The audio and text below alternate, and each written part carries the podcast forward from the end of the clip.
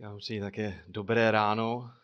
Před námi, jak Daniel už předeslal list efeským, tak pojďme se ještě jednou nejdříve sklonit k modlitbě a vyprosit požehnání od našeho pána, aby proměňoval naše srdce. Tak děkujeme ti, Otče náš nebeský, za to, že můžeme teď tady před tebou být, pane. Děkujeme ti za to, že ty vidíš do srdce každého z nás, pane. Ty vidíš do mysli každého z nás. Ty vidíš, o čem každý z nás přemýšlí, pane. A tak tě prosím za to, aby ty si vedl naše srdce, naše myšlenky, aby byli přítomní, pane, aby přemýšleli o tvém slově, pane. Prosíme tě za to, aby tvé slovo nás proměňovalo, pane, aby ty si byl oslavený skrze slovo, které uslyšíme. Amen.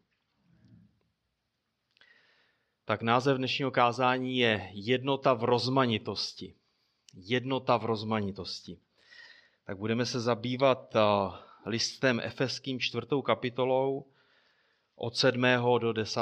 verše. Tak pro kontext budeme číst verše 1 až 16. Tak otevřete si prosím své Bible.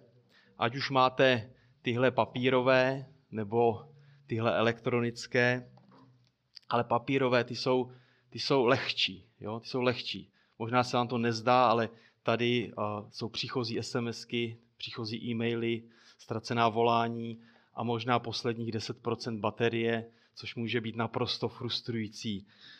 Tak pokud máte papírové, obojí je dobré, můžete číst z elektronických i z papírových, ale papírové jsou určitě lepší. Nikdy se písmena nestratí, vždycky jsou vidět. Tak pojďme do čtvrté kapitoly listu Efeským a od prvního do 16. verše a trochu se zastavíme v těch jednotlivých úsecích dříve, než přistoupíme k tomu sedmému až desátému verši. Tak v tom prvním až třetím verši vidíme výzvu k jednotě. Výzvu k životě v pokoře, mírnosti, trpělivosti, lásce. Poslouchejte. Prosím vás tedy já, vězeň v pánu, abyste vedli život hodný toho povolání, které jste obdrželi. Jakého povolání? Přesně toho, o kterém Pavel mluvil v prvních třech kapitolách listu Efeský.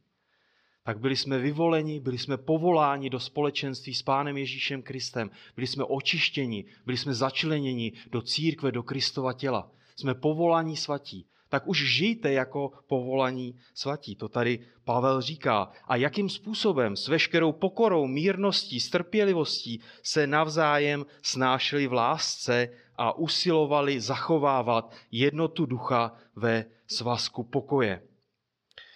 A potom ve čtvrtém a šestém verši, co vidíme v tom čtvrtém a šestém verši? Mluvili jsme o tom minule. Vidíme tam jednotu trojediného Boha. Na čem stojí jednota církve? Poslouchejte je jedno tělo a jeden duch, jakož jste byli i povoláni v jedné naději svého povolání. A pokračuje dál. Jeden je pán, jedna víra, jeden křest. A pokračuje Pavel dál šestým veršem. Jeden Bůh a Otec všech, ten nade všemi, skrze všechny a ve všech nás. A vidíme jedno tělo. Vidíme, že sdílíme společný život. Jeden duch, společný původ. Všichni jsme se narodili z Ducha Svatého k jedné naději. Máme společnou naději. Jsme na cestě do, uh, do nebe, do společenství s naším pánem, do věčného společenství s naším pánem. Co vidíme dál? Jeden pán, jedna víra. Uvěřili jsme stejné pravdě. Jeden křest a jeden Bůh a Otec. Máme jednoho společného Otce. Pokud jsi uvěřil v Pána Ježíše Krista, jsi božím dítětem. Máme společného Otce. Vidíme, na čem stojí jednota. To jsou základy, základy jednoty církve.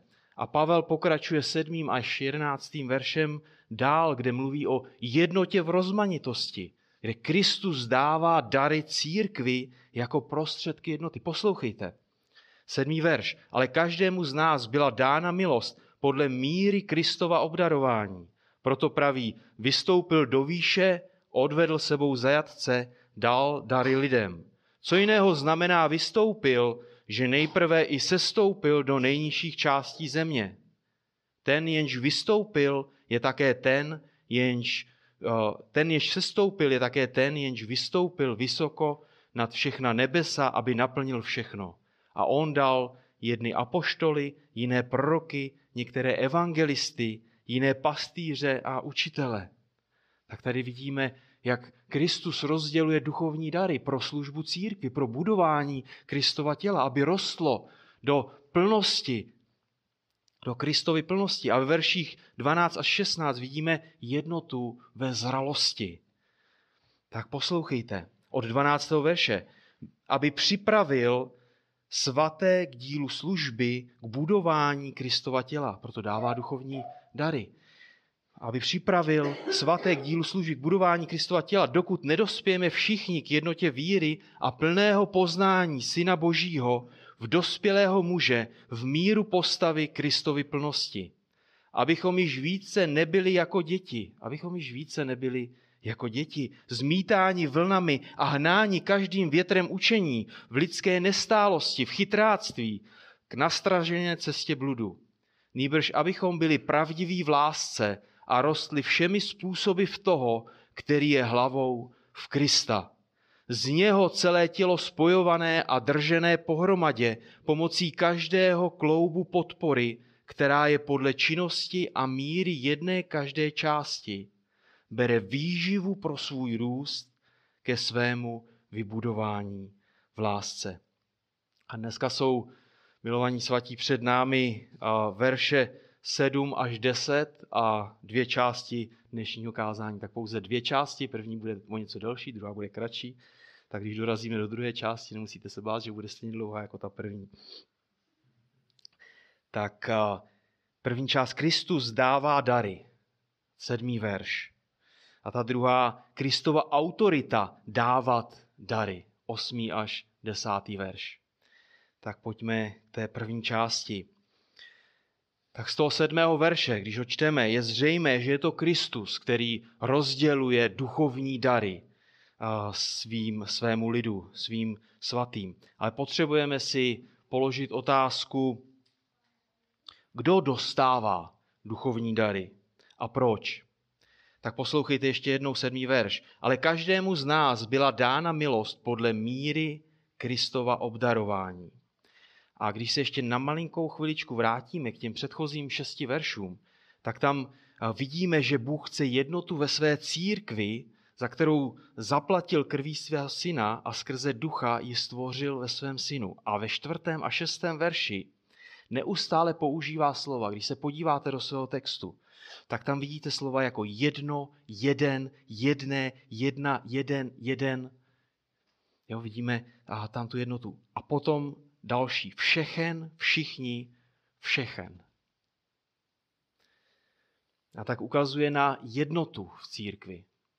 Tak když přemýšlíme o těch slovech, jeden, jedna, jedno, všechno, ukazuje na jednotu v církvi. Ale v tom sedmém verši, když se podíváte do toho textu, tak přechází od všichni ke každý, nebo každému. Jo, vidíme, tam, vidíme tam přechod. Přechází od všichni ke každý. Každému z nás byla dána milost. A, a tady a se jedná o každého jednotlivě. O každého jednotlivě. Vidíme jedinečnost jednotlivce a zároveň zahrnutí všech do jednoho celku. Každému z nás. Každému z nás. A tady se Pavel řadí mezi všechny. Vidí sám sebe jako služebníka. A církev se skládá z jednotlivých Kristem obdarovaných svatých. A musíme chápat, že, že tu Pavel mluví o jednotě církve v její rozmanitosti. Ale ne v rozmanitosti, která je daná rozdílem v kultuře nebo v temperamentu, v osobnosti jednotlivců, ale v rozmanitosti duchovních darů. Tak už víme, že jsou rozdílnosti v kultuře tak máme tady možná různé národnosti i v tomto malém sboru, tak víme, že jsou rozdíly v kulturách. Ale o tom tady Pavel nemluví. On mluví o rozmanitosti, která je daná duchovními dary, které Kristus dává. A když Pavel píše, každému z nás byla dána milost, tak nemá na mysli spasitelnou milost, ale má na mysli milost ke službě. Stejně jako o tom mluvil, pokud si vzpomenete, ve třetí kapitole v sedmém verši, když mluvil o své vlastní službě. Poslouchejte, tak třetí kapitola, sedmý verš. Jehož služebníkem jsem se stal, jeho služebníkem tedy Evangelia, podle daru boží milosti, která mi byla dána v souladu s působením jeho moci. Tak Pavel byl povolaný ke službě Evangelia. Vidí sebe jako služebníka. Jako toho, kdo byl z milosti obdarovaný ke službě. A když se dostává tady do čtvrté kapitoly, do sedmého verše, když píše o daru boží milosti, tak mluví o milosti ke službě.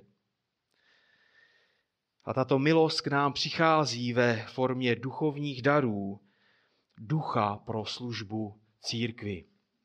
To je něco, co potřebujeme chápat, čemu potřebujeme rozumět, abychom chápali, jakým způsobem máme sloužit v církvi, jakým způsobem máme žít jako služebníci. Tak smyslem a cílem toho obdarování je zachování jednoty Kristova těla a růst do podoby Krista. Tak každý, kdo je z milosti spasený, je z milosti také obdarovaný ke službě. Pavel píše, že každému z nás byla dána milost podle míry Kristova obdarování. A v 17. verši píše co? Co? Teda ve 12. verši, co tam píše? K vybudování těla Kristova. Tak každý člověk je Kristem obdarovaný ke službě, k budování církve. A když se podíváme do prvního listu korinským, do 12. kapitoly, tak celá 12. kapitola vlastně je o duchovních darech, ale pojďme číst alespoň čtyři verše, korinským, 1. korinským 12, 4 až 7. Tam je napsáno, jsou rozdíly v darech milosti, ale ten týž duch. Jsou rozdíly v službách, ale ten týž pán. Jsou rozdíly v působení, ale ten týž Bůh, který působí všechno ve všech. Každému je dá, dáván projev ducha ke společnému prospěchu. Tak každý křesťan byl obdarován. Každému je dáván projev ducha. Za jakým účelem? Ke společnému prospěchu. Každý křesťan by měl tímto darem sloužit druhým. Nikdo nebyl obdarovaný proto, aby sloužil sám sobě. Církev není jako fotbalový zápas, kde se 22 lidí honí po hřišti, tisíce na ně hulákají a těch 22 se těší na to, až si odpočine. Písmo nám jasně říká, že každý byl obdarovaný, každý je na hřišti a každý na předem určeném místě. Jsi na hřišti nebo stojíš na tribuně s kerínkem a uží, uží, užíváš si zápas? Tak každý byl obdarovaný. K čemu? Tak už jsme to řekli, ke společnému prospěchu. Máme si sloužit navzájem. Důsledkem je pak duchovní růst a jednota Kristova těla. Církev není ani sociální ústav, kde se několik profesionálů stará o desítky ostatních, kteří jen čerpají. Církev je tělo, organismus, kde každá část má svoji nezastupitelnou úlohu. Každý je nesmírně důležitý. Ty jsi důležitý. Každý jednotlivec, ty jsi důležitý. Bůh s tvojí službou počítal už dávno před stvořením světa. Jako dříve, než stvořil tento svět, tě Bůh vyvolil pokud si činil pokání, pokud si už činil pokání, můžeš vědět, že Bůh tě vyvolil před stvořením světa. A dávno před stvořením světa rozhodl o tvé službě v církvi. Jsi důležitý, tak smysl 12. kapitoly prvního listu Korinský je, abychom pochopili, že každý z nás dostal duchovní dar. Každý z nás má odlišnou funkci v Kristově těle. A jak se to projeví? Projeví se to službou. Klíčová otázka zní, jsi pevnou součástí místního společenství církve? Sloužíš vytrvale? Pokud nesloužíš, pokud nechceš být pevnou součástí místního sboru, tak tím vlastně říkáš, že jsou ti tvoji bratři a sestry lhostejní. Dostal si duchovní obdarování, který máš sloužit Kristovu tělu. Ale když nechceš, pokud jsi rozhodl, že ne, tak jsou ti tvoji bratři a sestry hostění. Tak nezáleží ti ani na Kristově církvi a na Kristu samotném. ale on tě obdaroval k zachování jednoty, k budování Kristova těla. Podívej se, co píše, eh, co píše Petr v prvním, eh, v prvním listě ve čtvrté kapitole, v desátém verši. Tak když máte Bibli, nalistujte si. První list Petru, čtvrtá kapitola, desátý verš. Tam je napsáno, dary milosti podle toho, jak jej každý přijal, si služte navzájem. Dary milosti podle toho, jak jste je přijali, si služte navzájem.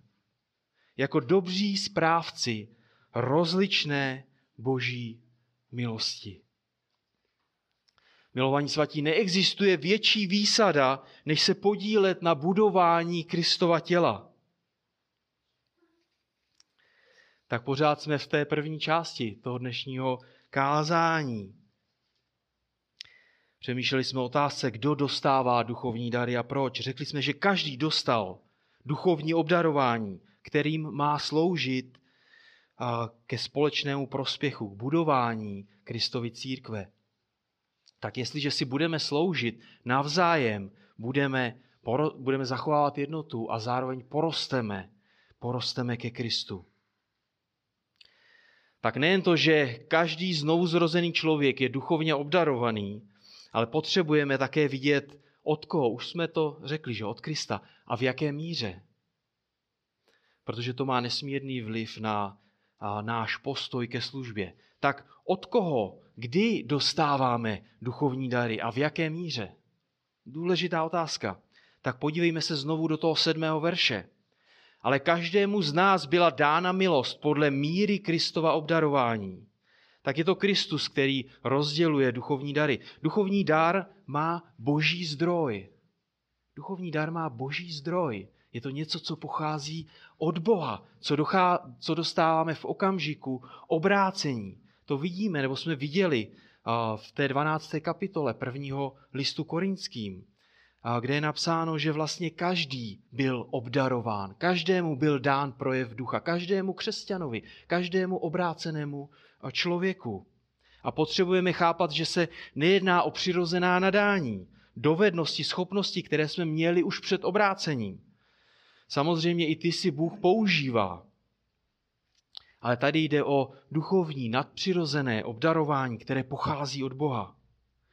To, že byl někdo dobrý manažer před obrácením, neznamená, že je povolaný k tomu, aby byl vedoucím církve. Tak vedoucí je pastýř, někdo, kdo je schopen vést, cítit, chránit starce, ovečky. Což zahrnuje duchovní obdarování v oblasti vyučování, vedení a služby. Svatí, vidíme, že je to Kristus, který rozděluje duchovní dary pro službu církvy. A Kristus rozděluje jak? Jak sám chce. Nedostáváme všichni stejně. Ale podle míry Kristova obdarování. Ale potřebujeme si uvědomit, že toto obdarování každého z nás se navzájem doplňuje a v konečném důsledku vytváří obraz jednotného těla, organismu, který funguje, který roste. Bůh dává různé dary podle toho, jak se sám rozhodl. A také v různé míře. Podívejme se ještě na nějaké další úseky písma. Tak znovu pojďme do prvního listu Korinským, do 12. kapitoly. Čtvrtý verš je napsáno, jsou rozdíly v darech milosti. Jsou rozdíly v jednotlivých darech. Je to docela jasné. V Římanům 12.3 je napsáno, skrze milost, Pavel píše, skrze milost, která mi byla dána, pravím každému, kdo je mezi vámi. Nesmýšlejte výš, než je třeba smýšlet, ale smýšlejte tak, abyste jednali rozumně podle toho, jakou míru víry udělil každému Bůh.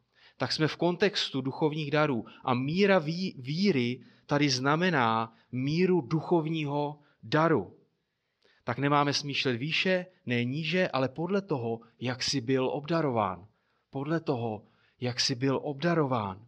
V čtvrtém verši Pavel následně píše, jako máme v jednom těle mnoho údů a všechny ty údy nemají stejný úkol. Tak každý út má stejný úkol. Nemá stejný úkol. Tak každý byl obdarovaný uh, jinak. Pátý verš. Tak i my, i když je nás mnoho, jsme jedno tělo v Kristu, ale jsme jednotlivě údy jeden druhého. Šestý verš. Máme rozdílné dary podle milosti, která nám byla dána. Tak máme rozdílné dary podle milosti, která nám byla dána. Tak jsou rozdíly. Každý z nás je obdarovaný různě. Dokonce i v rámci jednoho duchovního daru budou rozdíly. A už to vidíte, máte kazatele, kteří kážou výborně. A pak jsou ti, kteří jsou ještě obdarovanější. Máte křesťany, kteří se neustále modlí. Přirozeně a jejich modlitby jsou oslavou pána. Když je slyšíte, tak jste nesmírně pozbuzeni. A pro ostatní to vyžaduje trochu více disciplíny a řádu. Tak stejně je to se službou, pozbuzováním, vyučováním a dalšími dary. Tak čemu nás to vede, jestliže víme, že Bůh rozděluje svrchovaně? Čemu nás to vede? Můžeme se potom například srovnávat? Srovnávat svoji službu, službou někoho jiného, své obdarování s obdarováním někoho jiného? Určitě ne, to nedává žádný smysl. Tak naopak máme sloužit podle toho, jak jsme byli obdarováni. To vede k pokoji a ke svobodě. Tak byli jsme obdarováni proto, abychom se doplňovali. Tak všimněte si, že je to tělo. Byli jsme obdarováni proto, abychom se doplňovali.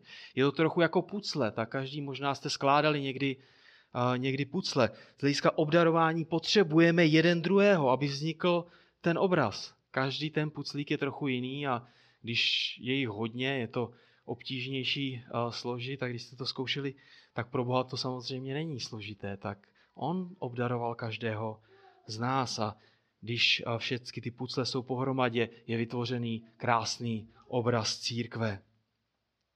Abyste zvedli kousek chleba z talíře, a vložili ho do úst. Potřebujete prsty, potřebujete dláň, potřebujete ruku, potřebujete rameno. A každá ta maličká část, každá šlacha, každý sval je nesmírně důležitý. Proč? Aby, aby ten zbytek těla se mohl najíst a mohl fungovat. Tak každý z vás je nesmírně důležitý tak obraz těla, které používá písmo, je ve své rozmanitosti a zároveň jednotě naprosto dokonalý. Já myslím, že je velice obtížné najít jiný dokonalejší obraz, příměr. Ale co dělá dnešní křesťanská kultura? Je zaměřená na křesťanské hvězdy tak každý chce být jako oni, jako slavný kazatel, jako slavný evangelista, nejlépe jako Billy Graham. Ale to je v ostrém rozporu s tím, co jsme si řekli. To je v ostrém rozporu s písmem. Proč? Protože my máme sloužit podle našeho obdarování, ne podle obdarování někoho jiného, někoho druhého. Jistě potřebujeme vzory, každý z nás potřebuje vzor, ale o to tu v téhle chvíli nejde tak pamatuj, největší slávu přineseš Bohu, když budeš sloužit podle svého obdarování. Největší slávu přineseš Bohu, když budeš sloužit podle svého obdarování. Bratři a sestry, buďme spokojení s tím, co jsme dostali z boží milosti. Dostali jsme to jak z milosti. Buďme s tím spokojeni. A dostali jsme přesně to a tolik, abychom mohli sloužit tomto místním společenství církve, místním společenství toho Kristova těla, do kterého patříme. Tak, aby toto tělo rostlo a zachovávalo jednotu. Ale když se na vás dívám, možná už teď vám vyvstává otázka, ale když jsou ty duchovní dary tak důležité, tak bychom měli zjistit, jaký duchovní dar mám. Možná udělat nějaký test možná udělá nějakou zkoušku. To by dávalo smysl a zní to duchovně. A něco takového jsem před lety i absolvoval. Nějaký test, nějaký dotazník. Ale otázka zní, je možné na základě lidského dotazníku měřit míru Kristových darů? Je možné na základě lidského dotazníku měřit míru božích darů? Tak určitě ne. Je to ve své, ze své podstaty hloupost a písmo nás k tomu nikde nevybízí. Naopak jsme vyzýváni ke službě. Navíc, když byste četli eh, ten seznam darů, který je ve 12. kapitole prvního listu korinským a ve 12. kapitole listu Římanům, tak nejsou vyčerpávající. Tak John MacArthur v komentáři eh, k té 12. kapitole prvního listu korinským a 12. kapitole listu Římanům uvádí následující. Cituji. V obou seznamech se neklade důraz na dokonalé rozpoznání daru věřícího, ale na věrné využívání jedinečné schopnosti, kterou mu Bůh dal. Skutečnost, že, tyto dva, skutečnost, že se tyto dva seznamy liší, je jasným důkazem, že dary jsou jako základní paleta barev, ze které Bůh vytváří jedinečný odstín života jednotlivých učedníků. Tak skutečnost, že se tyto dva seznamy liší, je jasným důkazem, že dary jsou jako základní paleta barev, ze kterých Bůh vytváří jedinečný odstín života jednotlivých učedníků. Konec citátu. Tak jestliže po obrácení začneme postupně sloužit, bude brzy zřejmé, kde nám Bůh žehná. Je to jasné. Kam nás vede, v jaké službě neseme hojné ovoce. Postupně uvidíme oblasti, ve kterých jsme obdarováni, ve kterých zažíváme radost a pokoj. A kde výsledkem naší služby je naprosto zřejmé požehnání pro ostatní. Tak naším úkolem není se zaměřit na dary, ale na službu. Obětovat se, Pavel píše v Galackých v 6. kapitole ve druhém verši, neste břemena jedni druhých a tak naplňte zákon Kristův. Neste břemena jedni druhých. Jako služte jeden druhému. Matoušově evangeliu v 16. kapitole ve 24. verši Ježíš říká, chce-li kdo jít za mnou, je tu někdo, kdo chce jít za Kristem? Je tu někdo, kdo chce jít za Kristem? On říká, chce-li kdo jít za mnou? Je tu někdo, kdo chce jít za Kristem, milovaní svatí? Ať zapře sám sebe, vezme svůj kříž a následuje mne. Ať obětuje sám sebe, jako Kristus obětoval sám sebe. Protože on nepřišel, aby si nechal sloužit, ale aby sloužil a dal svůj život jako výkupné za mnohé tak to je výzva od samotného pána Ježíše Krista. Služ a obětuj se. Žij jako Kristus. Žij jako Kristus. Nic víc. Žij jako Kristus. Tak byli jsme obdarováni a důraz je, abychom sloužili, abychom se obětovali. Tak v tom sedmém verši, čtvrté kapitoly listu Efeským, tady vidíme, že Kristus dává každému duchovní dar, duchovní obdarování, který má věřící sloužit k zachování jednoty a budování církve, Kristovy církve. Tak doposud jsme mluvili o tom, jak Kristus rozděluje duchovní dary. Ale je před námi další otázka. Jak Kristus získal autoritu k rozdělování darů a co z toho vyplývá pro nás. A to nás vede k druhé části dnešního kázání. Kristova autorita dávat dary. Verše 8 až 10. Tak 8. až 10. verš mluví o Kristově vítězství a jeho autoritě k rozdělování darů. Tak zkuste podržet teď ty jednotlivé věci, které řeknu v mysli. Tak osmý verš říká, že je to Kristus, který dává dary a že jeho dávání darů vyplývá z jeho vystoupení vzhůru. Devátým a desátým veršem Pavel vysvětluje osmý verš. Jo, a teď poslouchejte. Jenom poslouchejte. Osmý verš, 4.8. Proto praví, vystoupil do výše, odvedl sebou zajatce, dal dary lidem. A teď Pavlův komentář, Pavlovo vysvětlení osmého verše. Co jiného znamená vystoupil? Co jiného znamená vystoupil, než že nejprve i sestoupil do nejnižších částí země? Ten, jenž sestoupil, je také ten, jenž vystoupil vysoko nad všechna nebesa, aby naplnil všechno. Tak teď myslím, že je to trochu jasnější. Tak osmým veršem Pavel ukazuje na žalm 68, na 19. verš žalmu 68. A celý tento žalm mluví o božím vítězství, je oslavnou písní. Mluví o tom, jak Bůh, jak se Bůh stará, jak vysvobozuje svůj lid, poráží nepřátele. Bůh, který budí bázeň, Bůh, který je oslavován, vyvyšován svým lidem. Pavel vztahuje žalm 68 na Krista a odkazem na jeho 19. verš v podstatě schrnuje celý jeho obsah. A následně tím devátým a desátým veršem v našem textu vysvětluje, že Kristus je ten, který se stoupil ze slávy a ponížil se, stal se člověkem a zemřel na kříži. Že Kristus je ten, který po svém vzkříšení vystoupil vzhůru, byl vyvýšen nade vše a usedl na trůn po pravici svého otce. A proto má autoritu rozdělovat dary svému lidu budování své církve, těla, které spasil. Pavel tak ukazuje na Krista, na jeho vítězství na kříži, které mu dává autoritu k rozdělování duchovních darů. Tak pojďme se teď trochu podrobněji podívat na ten osmý a až desátý verš. Tak v osmém verši Pavel píše, proto praví, vystoupil do výše, odvedl sebou zajatce a dal dary lidem.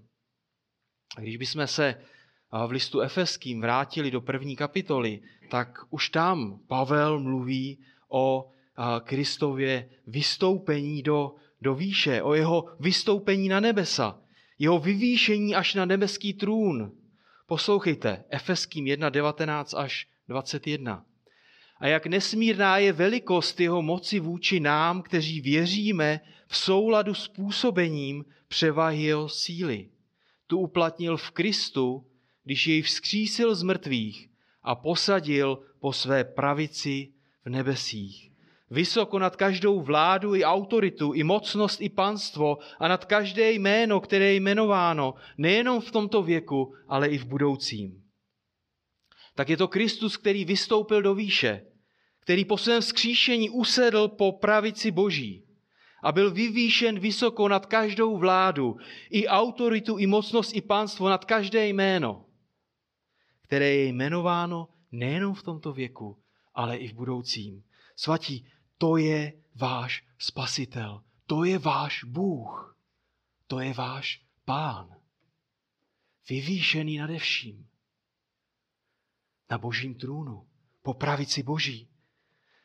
Kristus je ten, který zvítězil svým vzkříšením nad dňáblem, zajal nepřátele. Pavel píše o Kristu v listu Koloským ve druhé kapitole, ve 14. až 15. verši následující. A vymazal rukou psaný záznam, který svými ustanoveními svědčil proti nám a který nám byl nepřátelský. Odstranil jej z našeho středu tím, že jej přibyl na kříž. A tak odzbrojil vlády a autority a veřejně je vystavil na odiv, když je vedl triumfálním průvodem v něm. Podívejme se znovu na náš osmý verš a podržte tyto věci v mysli. Efeským 4.8. Proto praví, vystoupil do výše, odvedl sebou zajatce, dal dary lidem. Ve své podstatě Pavel v myslích efeských vytváří obraz vítězného válečného tažení. Možná generála nechávajícího pochodovat poražené nepřátelé ulicemi Říma.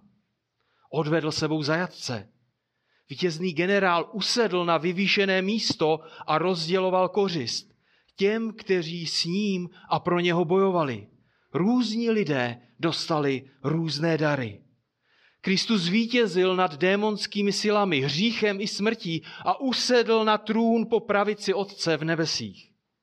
A je to Kristus, který ten jako, jako ten vítězný generál rozděluje dary svým následovníkům. On vás obdaroval, milovaní svatí. Každý jste byl duchovně obdarovaný. Co jste proto museli udělat? Co jste proto udělali, abyste byli duchovně obdarováni pro službu jeho církvi? Nic. Bylo to z milosti. Z milosti jste byli spaseni. Z milosti jste byli povoláni do společenství s ním. On se obětoval za vás. Za každého z vás prolil svůj krev. A z milosti vás obdaroval pro službu církvi. Aby, aby jeho církev byla tím, tím diamantem, který září na tom temném podkladě. Aby bylo zřejmé, že Kristus přebývá tady uprostřed nás. Proto jste byli obdarováni, aby se sloužili jeden druhému, každý tím darem milosti, který jste dostali. Tak už jsem zmínil, že ten devátý a desátý verš, že vysvětluje, že jim Pavel vysvětluje ten osmý verš. Tak poslouchejte ještě jednou. Co jiného znamená vystoupil, že, nej, že nejprve i sestoupil do nejnižších částí země. Ten jenž vystoupil, jo? A teď je to chronologicky. Ten desátý verš je to chronologicky. Ten, jenž sestoupil, je také ten, jenž vystoupil vysoko nad všechna nebesa, aby naplnil všechno. A ekumenický překlad překládá devátý verš následovně. Co jiného znamená vystoupil, než že předtím sestoupil dolů na zem.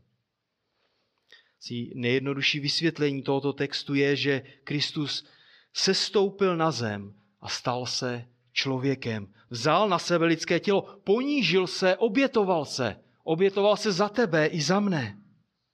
A poštol Jan, který se ve svém evangeliu ohlíží zpět, píše následující. Jan 3, 13. Nikdo nevystoupil do nebe, kromě toho, který sestoupil z nebe. Syna člověka, který je kde? Který je v nebi, který sedí po pravici Boží na trůnu, který vládne. On, on, Kristus, on, Boží syn, který měl veškerou slávu u Otce v nebesích. Jan 17.5. Vzal na sebe podobu člověka, ponížil se až k smrti, a to smrti na kříži. On měl veškerou slávu v nebesích. Veškerou slávu. On se ponížil tím, že na sebe vzal podobu člověka, tím, že se stoupil na zem. Poslouchejte, známé verše, které Pavel píše v listu Filipským ve druhé kapitole od 6. verše. Ačkoliv byl ve způsobu božím, nelpěl na tom, že je roven Bohu, nýbrž sám sebe zmařil. Vzal na sebe způsob otroka. Stal se podobným lidem. A když se ukázal v podobě člověka, ponížil se. Stal se poslušným až k čemu? Až k smrti. K jaké smrti? Až k smrti na kříži. A tady vidíme, co to znamená, že Kristus sestoupil, stal se člověkem, sestoupil z nebe na zem. On, věčný boží syn, on se ponížil. Věčný, svrchovaný, svatý Bůh se stal člověkem, žil v lidském těle jako ty a já, opustil slávu, kterou měl v nebesích, stal se obyčejným člověkem, Jedině tak mohl dojít až na dřevo kříže. Tam, na našem místě, místo, místo mě, místo tebe, zakusil, co to znamená, když je boží hněv vyléván. Když je boží hněv vyléván. A tak naplnil ten odvěký plán spásy. On tě vysvobodil ze zajetí ďábla, hříchu i smrti. Ježíš tak dokonal svůj úkol, kvůli kterému přišel na zem. On je vítěz, on je ten vítězný Bůh. On je vítězný Bůh, kterého vidíme v 68. žalmu. A co se stalo potom? Vystoupil vysoko nad všechna nebesa. Byl vyvýšen nade vším. Dal dary lidem tak naplnil všechno. Tak naplnil všechno, píše náš text. všechno, co bylo o něm napsáno, všechna proroctví, boží plán spásy. Tak naplnil všechno milovaní svatí. On je ten, který díky svému vítězství má autoritu rozdělovat duchovní dary, aby ti, kteří je obdrží, tedy všichni svatí, každý znovu zrozený věřící, tedy já i ty, abychom jimi sloužili Kristovu tělu, aby Kristova církev rostla v poznání Krista a zachovávala jednotu ducha. Jak Pavel píše v listu Efeským ve čtvrté kapitole ve třináctém verši. Poslouchejte. Dokud nedospějeme všichni k jednotě víry a plného poznání Syna Božího, v dospělého muže, v míru postavy Kristovi plnosti.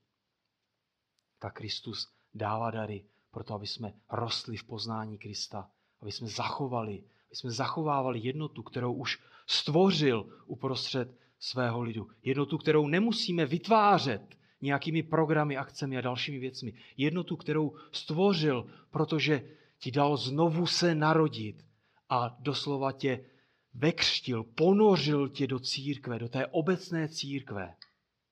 A proto máš být i součástí místního těla, místního společenství církve. Tak co můžeš na základě dnešního textu udělat prakticky? To je důležitá otázka pro každého z nás, aby když odcházíme, aby jsme věděli, co máme dělat. Tak za prvé, uvědom si, že jsi byl nejenom z milosti spasen, ale také z milosti obdarován ke službě. Bratře a sestro, chápej, že to není nějaká povinnost. To není, to není jenom nějaká povinnost sloužit, ale je to výsada. Výsada sloužit králi, která se projevuje službou jeho lidu. Chápeš to? Po celé zemi chodí miliony lidí, kteří jsou na cestě do věčného ohně, do věčného zatracení, ale ty jsi byl vysvobozen. Ty jsi dostal milost. Jsou tu miliony lidí, kteří skončí ve věčném zatracení, ale ty jsi dostal milost. Za tebe Kristus zemřel na kříži.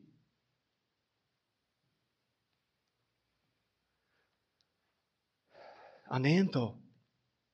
Nejen to, že jsi byl zachráněn, ale byl jsi začleněn mezi královské kněžstvo. Byla ti dána výsada sloužit svému králi. Je to nesmírná výsada. Tak na co čekáš? Proč otálíš? Proč šetříš síly, které by mohly oslavit tvého krále? Vždyť není nic důležitějšího, nic cenějšího, nic krásnějšího, nic radostnějšího, než oslavit svého krále.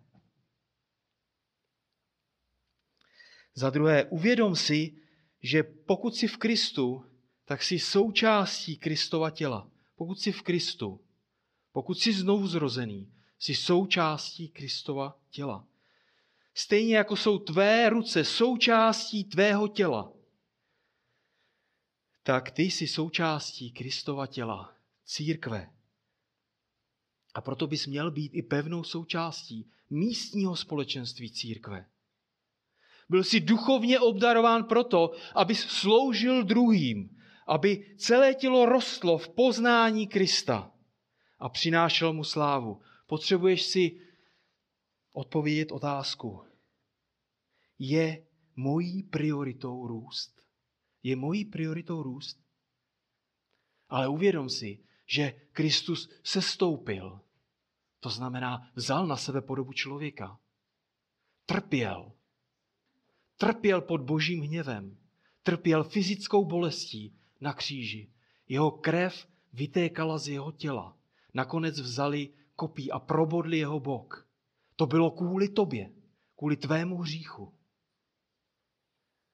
Kristus se stoupil, ale byl vzkříšen a vystoupil z hůru. Kristus se stoupil a vystoupil. Proto, abys rostl a spolu s tebou jeho tělo. Tento konkrétní místní sbor. Byl si tu zanechán, jsi tu pořád ještě proto, aby si rostl a sloužil druhým, aby celé tělo společně rostlo.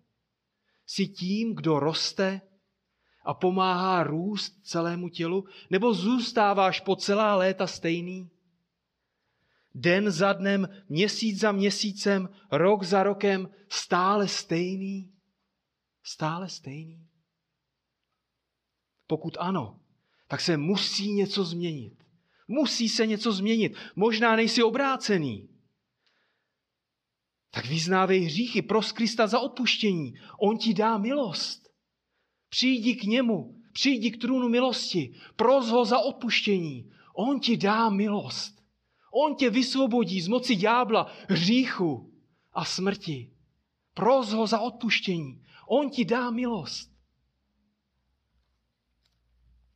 Pokud jsi obrácení, tak taky čiň pokání, protože jsi líný a špatný služebník. Pros svého krále a on ti odpustí. On ti odpustí. Vezmi svoji zodpovědnost vážně, modli se a jednej. A Bůh bude skrze tebe dělat věci. Bude dělat velké věci. Bude budovat toto místní Kristovo tělo. Tak neváhej a polož si otázku. Opravdu mi záleží na tom, aby tato církev rostla? Záleží mi na jednotě tohoto společenství? Za třetí, byl jsi nejenom obdarován, ale byl jsi jedinečně obdarován. Dávno před stvořením světa. Dávno před stvořením světa tak Bůh rozhodl. Není to úžasné? Veškerá obdarování, které si dostal, si dostal z milosti a dostal si všechno.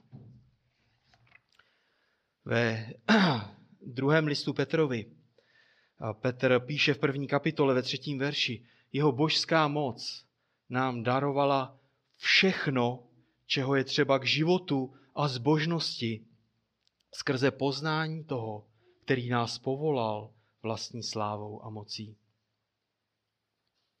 Dostal si všechno.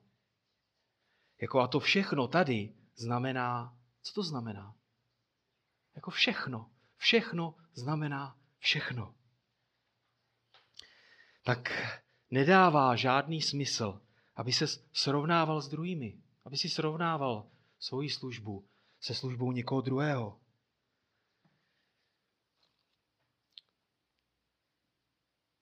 Nedává to smysl ani chtít být jako ten druhý. Buď tím, kým už jsi. Je to jednoduché. Buď tím, kým už jsi. Služ ve službě, do které tě Bůh povolal, podle svého obdarování.